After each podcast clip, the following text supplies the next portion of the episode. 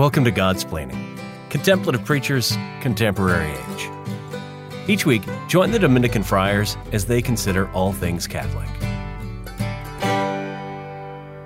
Welcome back to Godsplaining. My name is Father Bonaventure, and I am joined by Father Patrick Mary Briscoe, who is a teacher at Providence College and also a parochial vicar at Saint Pius the Fifth, and I'm here doing studies at Washington, D C So, Father Patrick, welcome to the show. Oh, great to be with you, Father Bonaventure. So what is what is going on, Father Patrick, if you want to just fill in people for a little bit about... What about, is going on? You're a busy man with both Providence College and with Saint Pius the Fifth, so is there anything particularly coming up? It's kind of mid-year for the students. Uh, yeah, exactly. They're starting to feel the burn. Everyone's feeling a little bit dis, you know, disappointed and disheartened, yeah, because Christmas Definitely. is gone and Easter is too far away and Definitely. summer is really too far away. Okay. The nine months of February have absolutely set in. Excellent. They're all present. They're realizing that they have to try in class. You know, they're they're they're bitter about assessment.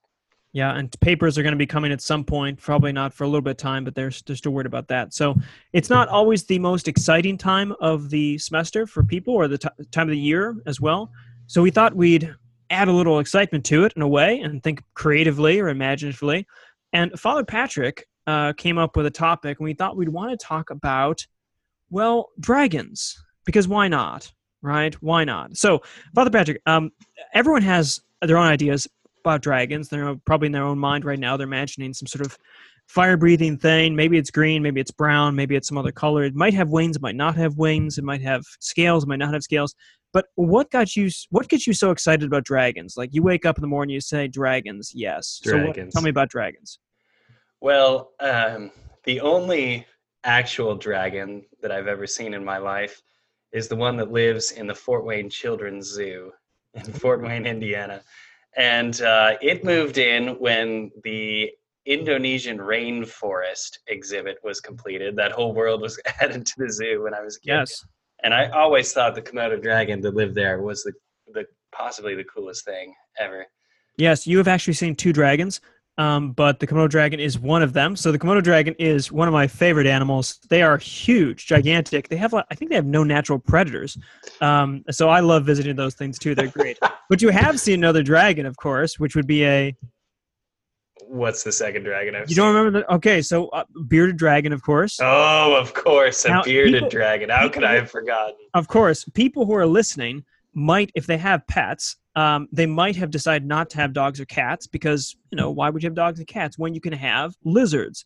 Lizards are great Indeed. pets. And lizards are kind of like dragons. If you can say anything, it's kind of like an imaginary creature, but maybe we're going to talk about whether they're imaginary. Um, and bearded dragons are probably the most popular because they're easy to take care of. Uh, they don't grow too big. They don't live too long. They're very friendly. They actually enjoy sitting on people's shoulders. So for anyone out there, this is a plug. I don't sell bearded dragons, nor do I get any money from selling bearded dragons. But if you want to move away from the dogs and cats and birds and fish thing and go into some real animals like lizards, uh, bearded dragons are the best way to start with that. And we have had those around the House of Studies for various things. So um, uh, Father Patrick has met a bearded dragon, of course. Okay, so you got two dragons. As one does. Yeah. Today's okay, show brought to you by Petco, where the pets yeah. go. I don't even know if they sell, you know... Well, we could do a different story, a different episode about animal rights and whether you can own drag, whether you can own lizards or not. But anyway, um, okay. So, you, so Komodo dragon was obviously a big part of your childhood, at least a part of your childhood one day. Um, but exciting, think, exciting. But I, and they are exciting. If anyone hasn't, if anyone hasn't seen a Komodo dragon, go find one. Um, but obviously, we're not going to talk about Komodo dragons here, although we could. Um, what, what other, what, what's the dragon? Uh, theme that you thought about, or like when you think of dragons beyond the Komodo dragon, what are we really talking about here? Right. Well, uh, you know, the big movement that I was thinking of was uh, was the the role that monsters play in the scriptures in general. Hmm. You know, so I started thinking about this uh, last fall when I was teaching Genesis in the Western Civ program at P C. I noticed that snakes especially have a big role in the Old Testament, and then monsters more generally speaking. So yes. I've been I've been thinking about this question of monsters. Why are they in the Bible? What do they What do they reveal to us? Uh, what, just what's going on there? What What are these things, and uh, and what role do they have? Yes. So biblically speaking, the biblical narrative of monsters I think is very interesting, which includes even dragons. which includes dragons, which people might not be aware of. Um, you know, people might not know all of the, especially the Old Testament, but even the New Testament, we have we have uh, monsters, but particularly specifically dragons, of course. So we thought what we'd do is kind of wander through, talk about some of the biblical references to monsters and sea monsters and other things, um, and then wander through uh, some of the Christian literature, literature that picks up on these themes. Because, of course, you're probably thinking about Lord of the Rings and maybe some things that you're not thinking about. And then we'll kind of maybe tie it together and figure out, well, what's the point of it, you know, sort of thing. Okay, so let's start with, why not start with the biblical account? So you were teaching the Old Testament, of course, and one's the... You talked about the serpent, of course. So people are probably familiar with that, but you want to go over and talk about the serpent in the in the Old Testament? Right, exactly. So the first serpent that shows up in the Bible is uh, the serpent that appears to tempt Adam and Eve, right? He, he slithers on into, oh, I guess actually he's walking at that point. He ends up slithering later. Yeah, but he, he might walks... have been, he was a dragon before he was a serpent, I think. That's yeah. true. He could have been a dragon. Yeah, yeah. Definitely. We could assert that now. Declared yeah. by Godsplaining today. Why not? Yeah. Uh, so, So there's this thing that uh, appears to tempt Adam and Eve, and um, it's definitely some kind of scaly reptilian something uh, that ends up crawling on its belly as its punishment, right? So generally it's interpreted as some kind of dragon thing that then becomes a snake. So uh, I think our first our first connection as script as Christians, as um, biblical thinkers, as readers of Scripture, when we start talking about monsters and snakes in general, is uh, these are bad things.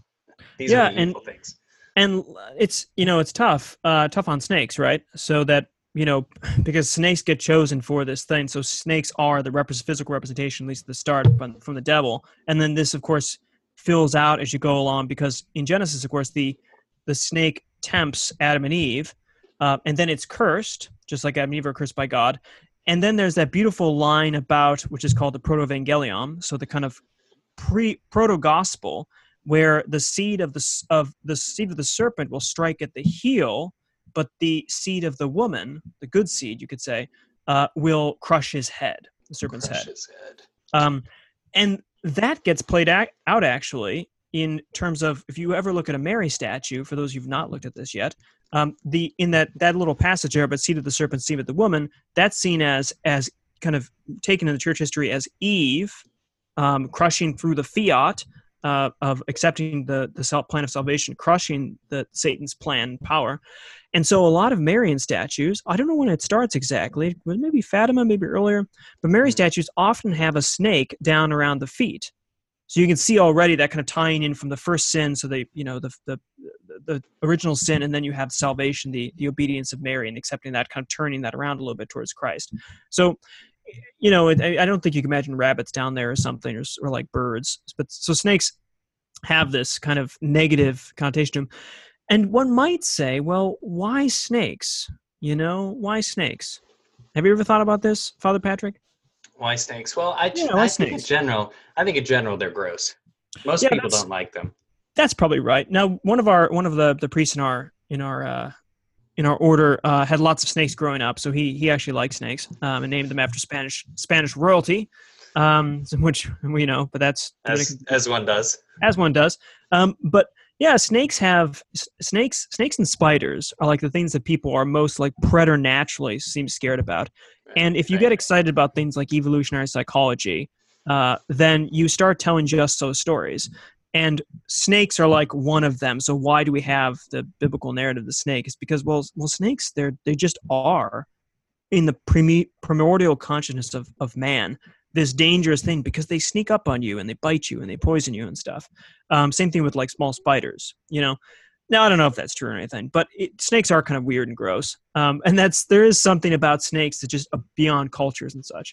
And of course, um, we see snakes in, well, modern day, not just as pets, but in symbols of the apothecary. So medicine, right? So medicine right, has that snake, that serpent around a, a pole. And that's actually from the scriptures. Right. That we we should be thinking of this incident with Moses and the mm. Israelites, right? Where the uh, where the Israelites are complaining. They do a lot of this as they're leaving Egypt. You'd think they'd be more grateful for being saved, but but they're not. Stiff-necked so, people. So they complain. They want the flesh pots of Egypt. And what does the Lord God do? He sends among them um, serpents to punish them. Okay, so the serpents then cause uh, lots of anguish and pain and suffering and woe amongst the people of Israel. They cry out to Moses to save them. Moses asks God, what do I do? And God gives Moses the seraph serpent, which he puts on a pole, which has the power to cure the Israelites who have been bitten by a snake, right? This is all in, this is all in Numbers, uh, the book of Numbers, chapter twenty-one. That's right. And whenever they um, look at this at this this serpent, then they'll be healed, right, from this sort of thing. So we look exactly. at the, this, the the bronze serpent on this pole, um, right? And I, so medicine has this apothecary has this serpent on this pole, um, and that's kind of a representation there. Okay, so I mean, the the incredible thing about the serpent on the pole is that uh, Genesis, you know, has that first sin, which is wrought by which is wrought by a serpent, hmm. which is wrought by wrought by some kind of evil reptilian. Uh, which is eventually cured by the cross, right? So this kicks us back to your comment about the Protoevangelium, the first yes. proclamation of the gospel, right? It's eventually the cross, um, something mounted on on on the pole, mounted on the wood of the cross, that saves uh, that saves from that first sin. That's right. That's right. So okay, so that's so that's snakes and serpents, you could say, and uh, they they look and they, they have this, that special forked tongue. They look and look to the look at the dust of the earth, and so the, that's in the scriptures as well. Um, what about other so? Other monsters in the uh, in the scriptures here? I mean, sea monsters, dinosaurs. What else is what else is in there? When you've been doing, you're mining this the scriptures for these monsters. You know, monster. Right, right. Um, so, s- so sea monsters are not something that uh, simply appears in a kind of chronicle of religious life. You know, as if you're reading a, a a medieval account of religious life, you might encounter sea monsters, no, or, or other accounts for that matter. Yes, but uh, but you can also encounter you can also encounter these sea monsters in the scriptures. One of them is Leviathan. I think maybe people have heard that name. See, that's Leviathan is that. Yeah, most people probably know about Thomas Hobbes, right? So they have the Leviathan, which is that the picture, and it's the state is this giant thing, and people think, oh, that's a great name, but of course, it's named after a monster. Um, so what is this Leviathan thing? Uh, no, that's not. That's we're right. not saying anything bad about Thomas Hobbes or about social contract theory necessarily. But here we but go. But we are, yeah. So so you should apply everything we say to that as well.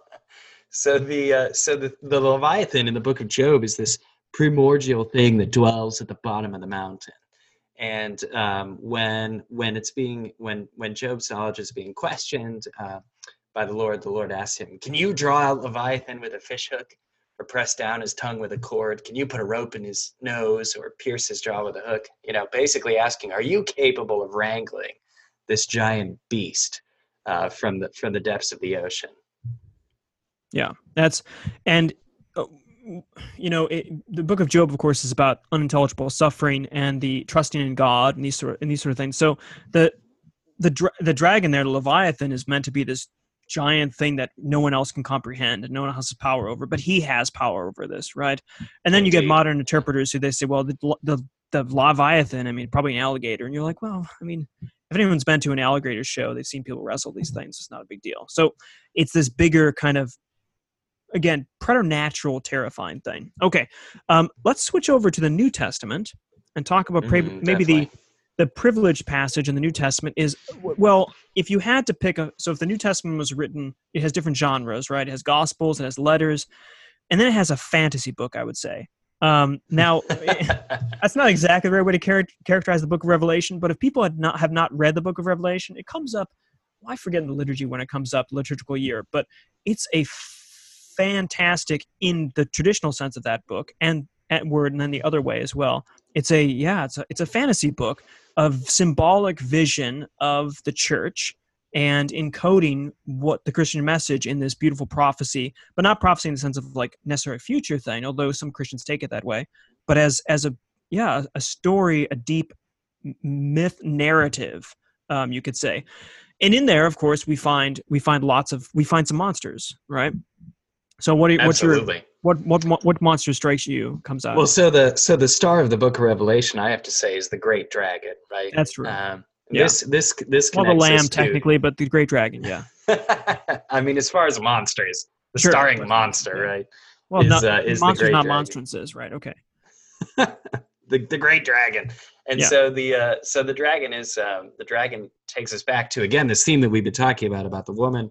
Um, who who crushes the serpent, who crushes evil, right? So the great dragon appears in the sky, um, and it's waiting for the woman to deliver uh, to deliver her son. You know, mm-hmm. the dragon wants to devour it, and uh, the dragon ends up foiled. Why does the dragon end up foiled? because a war ar- arises. You know, the woman, the woman flees. The woman's, yeah, taken, uh, fled away, t- spirited off to safety, which is like the trip to Egypt, going away. And then this war erupts between the good angels and the dragon, the forces, and that kind of thing. Yeah, yeah, that's right. Exactly, that's right. And so Michael fights the dragon, right? So this is where, this is where all those images of Saint Mm-hmm. Michael, the Archangel, come from. They're scriptural. It comes from the Book of Revelation, and uh, Michael is able to defeat the dragon, to throw it down, and to uh, to in so doing, to sing the praises of the Lamb, who, as Father Bonaventure said, is actually the star of the Book of Revelation. Yeah, that's right. So the Lamb, and it's and the contrast there between the, the this giant great dragon, um, who has this terrible power behind him, and then his his kind of minions, the beasts, um, who have different heads and all this sort of stuff, um, right, and then right. this this Lamb, and not just a lamb, but a lamb that is slain. Like that's the, so the imagery there is this, the, the weakest of all creatures, because lamb versus dragon, whatever, but like dead lamb versus dragon, gotta be kidding me. Okay. And yet the, it is the dead lamb that triumphs there because of, because the lamb represents Christ uh, over the dragon. It turns out the power of evil is not as great as it could be. Okay. Um, I want to take a break quick. When we come back, I want to kind of bring this together and say things about the Bible, like, what's the point of all that? What would we take from these symbols, these monsters, and then kind of move to some Christian literature and see how they compare to the scriptures there. So we're on Godsplaining. We're talking about monsters and dragons particularly uh, to give us in February just a little break from the doldrums of the season. So stay, stay tuned. We'll be back in a moment.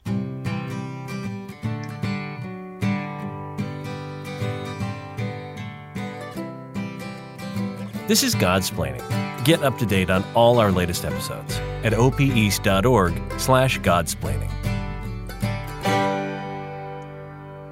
All right, welcome back to Godsplaining. Uh, I am Father Bonaventure, and this is Father Patrick Mary with me, and we're talking about dragons in the scriptures and in Christian literature. Roar. There it is. That's fantastic. A, that's a dragon roar for you. That's that's the weakest dragon. That's that's a dead dragon. Um, okay, so Father Patrick, we talked about the Old Testament images of the serpent and and and uh, the beast, the Leviathan. Then we talked about the New Testament, the dragon, and the Book of Revelation. And everyone's going to read that book pretty soon. Um, so, but why the why are they there? Like, what what's the importance of them? Because you might say, well, they're just kind of imaginary creatures, and since we're science people now today, we don't care about imaginary things, you know. So uh, I don't, I, you know, when you get older, you don't play around with unicorns. So why why we care about these things? But I, I think I think they have something else to say about them. But what do you what do you think the, sure. the point of it is? You could say. So so one of the things to start with, I I think, is um, the point that's actually made in Job when we're talking about Leviathan, mm. is that God has made all of these things and He knows them. And so the the kind of fantastical beasts represent um, the supremacy and um, grandeur of God's imagination, right? Mm. Like he can, the Lord God can make even these wild and fantastic things. And so they they represent God's power um, and his creativity in creation, uh, in everything that he's made, and the fact that God can know them and can control them. So he can dominate even the most uh, oppressive and dangerous of foes. Yeah, that's. I think that's so. Both, both his diversity in creation, but then also his power over things. That the stronger th- these creatures he makes, the more powerful he is, because the maker is always stronger than it's than it's made. Um, I think that's. I think that's right. I also wonder if, um, when I was thinking about this, about dragons and monsters, there also they generally represent evil. Or some fashion. I mean, they're, they're, I'm trying to think if there's any reference to a good dragon. Like, are there, you know, this is the kind of Disney thing you have now, but like good dragons, good monsters. I don't think so. Not really, right? And so it strikes me that the message there also is that that evil is something that's kind of unnatural, you oh, know, but it's not, it's not meant, like it's not, This this world is not meant to have great evil in it and these sort of things, even though it does, but that there's some kind of unnaturalness to it, an uncomfortability, an alienness to that, um, as opposed to to the goodness that we have. Like angels, for instance, we tend to think about as as humans, you know, in a human form and stuff. Um, so that right. the the goodness that's above us in a way is seems is more human, and the and the the evil is like degrading, you know, so that when when you take on evil, in a sense, you become more of a monster. Like you you lose your your your relationship to the na- natural order of things it's supposed to be. So I think that's that's just one reflection I had on it. Um, but let's switch to non-revealed literature and talk about some Christian symbolism or example of Christian uh, experience of of dragons or monsters in there. Um, what's you've been teaching Civ, or you've taught these sort of things before. So what are people likely to run across in Christian literature that involve monsters? Yeah, absolutely. So I think uh, historically speaking, one of the most important influences is um, the great the great narrative of Beowulf, right? Um, the oh. kind of uh, Anglo-Saxon story that features a Germanic war hero um, that involves a dragon who hoards treasure. Mm-hmm. So uh, Beowulf fights a number a number of monsters. Um, one of them's uh, Grendel, um, yep. right? Um, and uh, that that that battle is very interesting. But I, I think what, what really captured what really captured me the last time I was teaching this was was the dragon as the treasure hoarder, and that narrative, that Anglo-Saxon Germanic story, um, which focuses on the accumulation of treasure, has such a powerful moral tone to it, because at the end of the day, um, the treasure ends up being a kind of rusty thing that isn't held and that doesn't bring joy. Mm-hmm. You know, so that so the hero the hero fights the monster.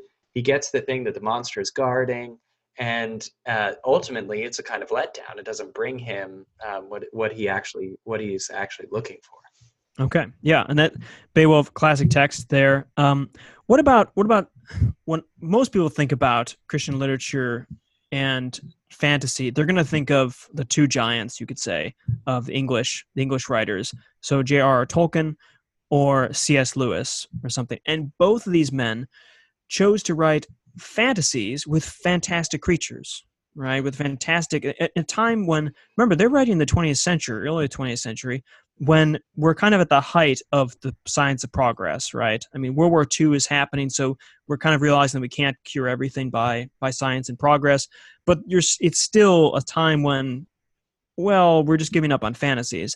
And yet it strikes me, these two men produce large bodies of work that are fantasies and that people love, right?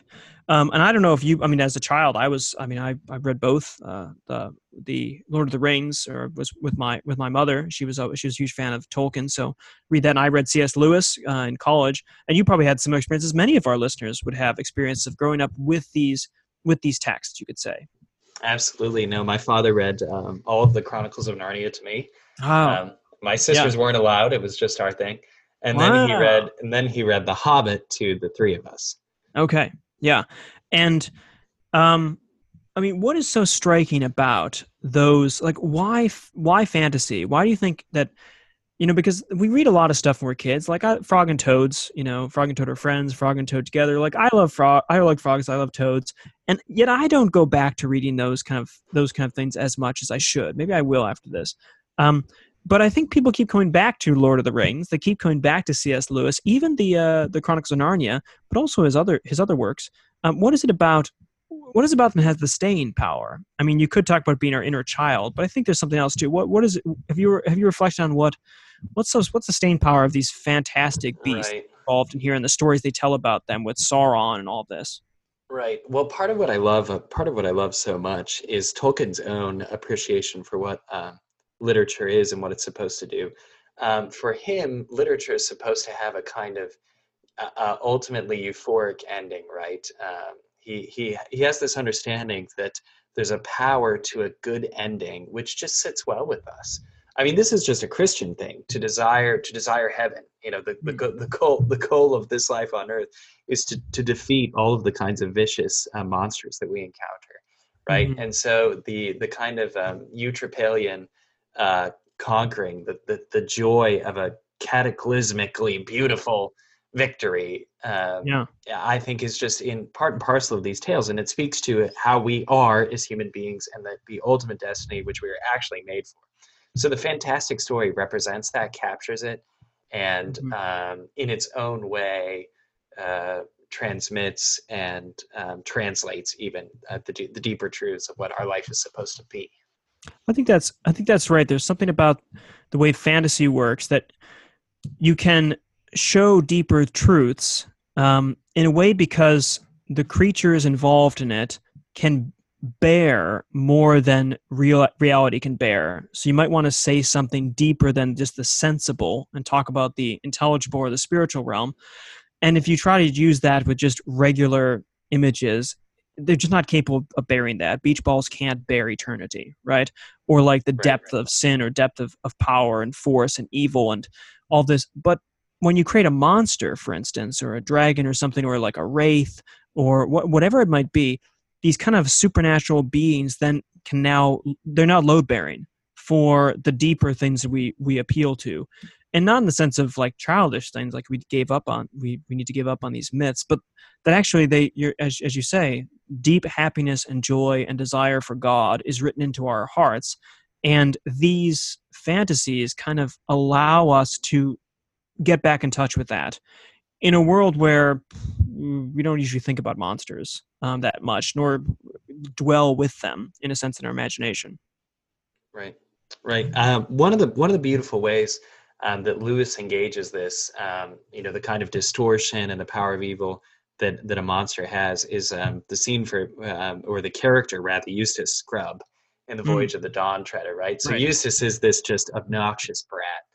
Um, yeah. That that is that is this unbearable child, and because of his own pride, um, he ends up getting himself turned into a dragon. Right. Yes. Right. He, yes. He. Uh, he. Uh, so. So he adopts, you know, everything that we would think of with uh, uh, that a dragon has. You know, this this the scales, uh, the scales, and and he, he ends up uh, kind of oppressed with this sorrow, which is mm-hmm. so palpable, which uh, which is such a powerful depiction of what sin does to us. Anyway, so Aslan, the lion, comes, and um, the Christ figure, Aslan, of course, has the ability um, to peel the scales away, mm-hmm.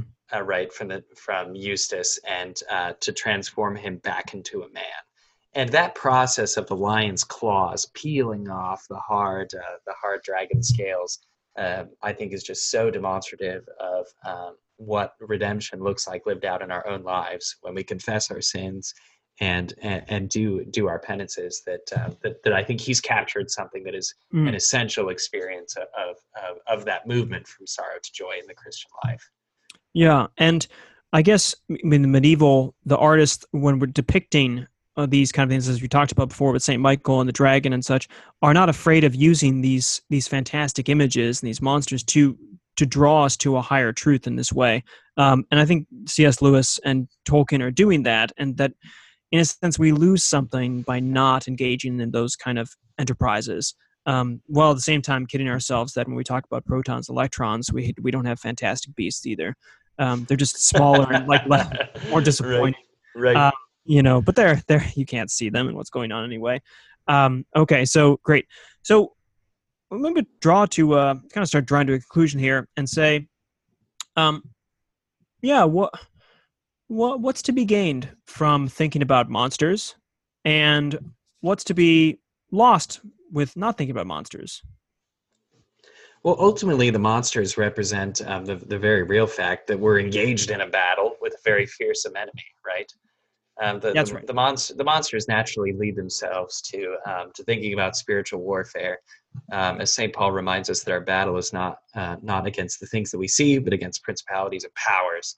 Mm. And um, so to imagine, to imagine the things that we're really fighting um, as horrible and powerful things, which they which they really are, um, only begins to touch um, to touch the surface of how of how, of how deeply problematic um, so many of the evils that we're in, we're battling are. So thinking about the dragons, um, engaging the monsters allows us to get amped up for the fight. You know, we can we can re re-engage in the battle when when we know that we're facing a fearsome foe. The battle is worth fighting.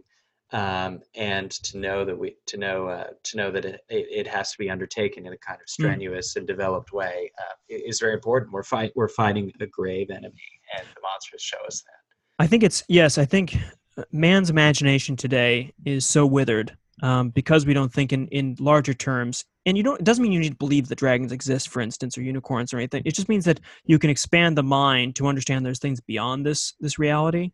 Absolutely. And and that. Because spiritual warfare is real, It, it is true that there are principalities and powers that are for us, and there are those that are against us. And that Christ talks about this, and exorcisms are one of the things he does right off the bat um, in his ministry.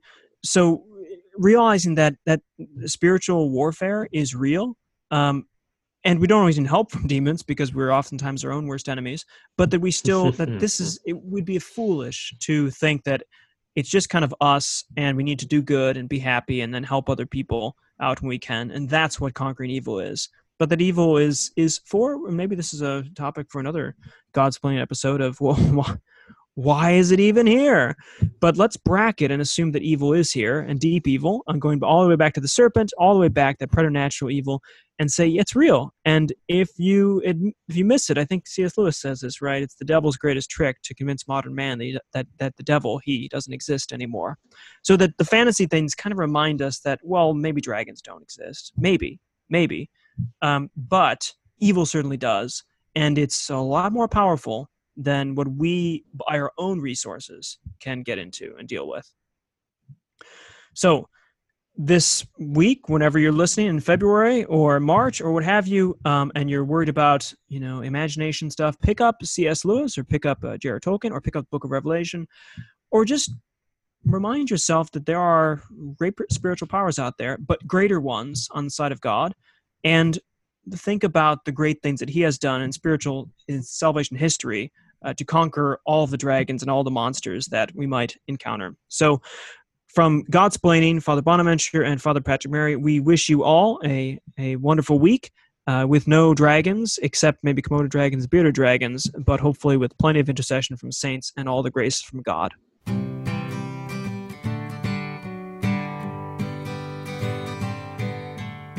Thanks for listening to Godsplaining, a work of the Dominican Friars of the Province of Saint Joseph. Visit us at o p east dot org.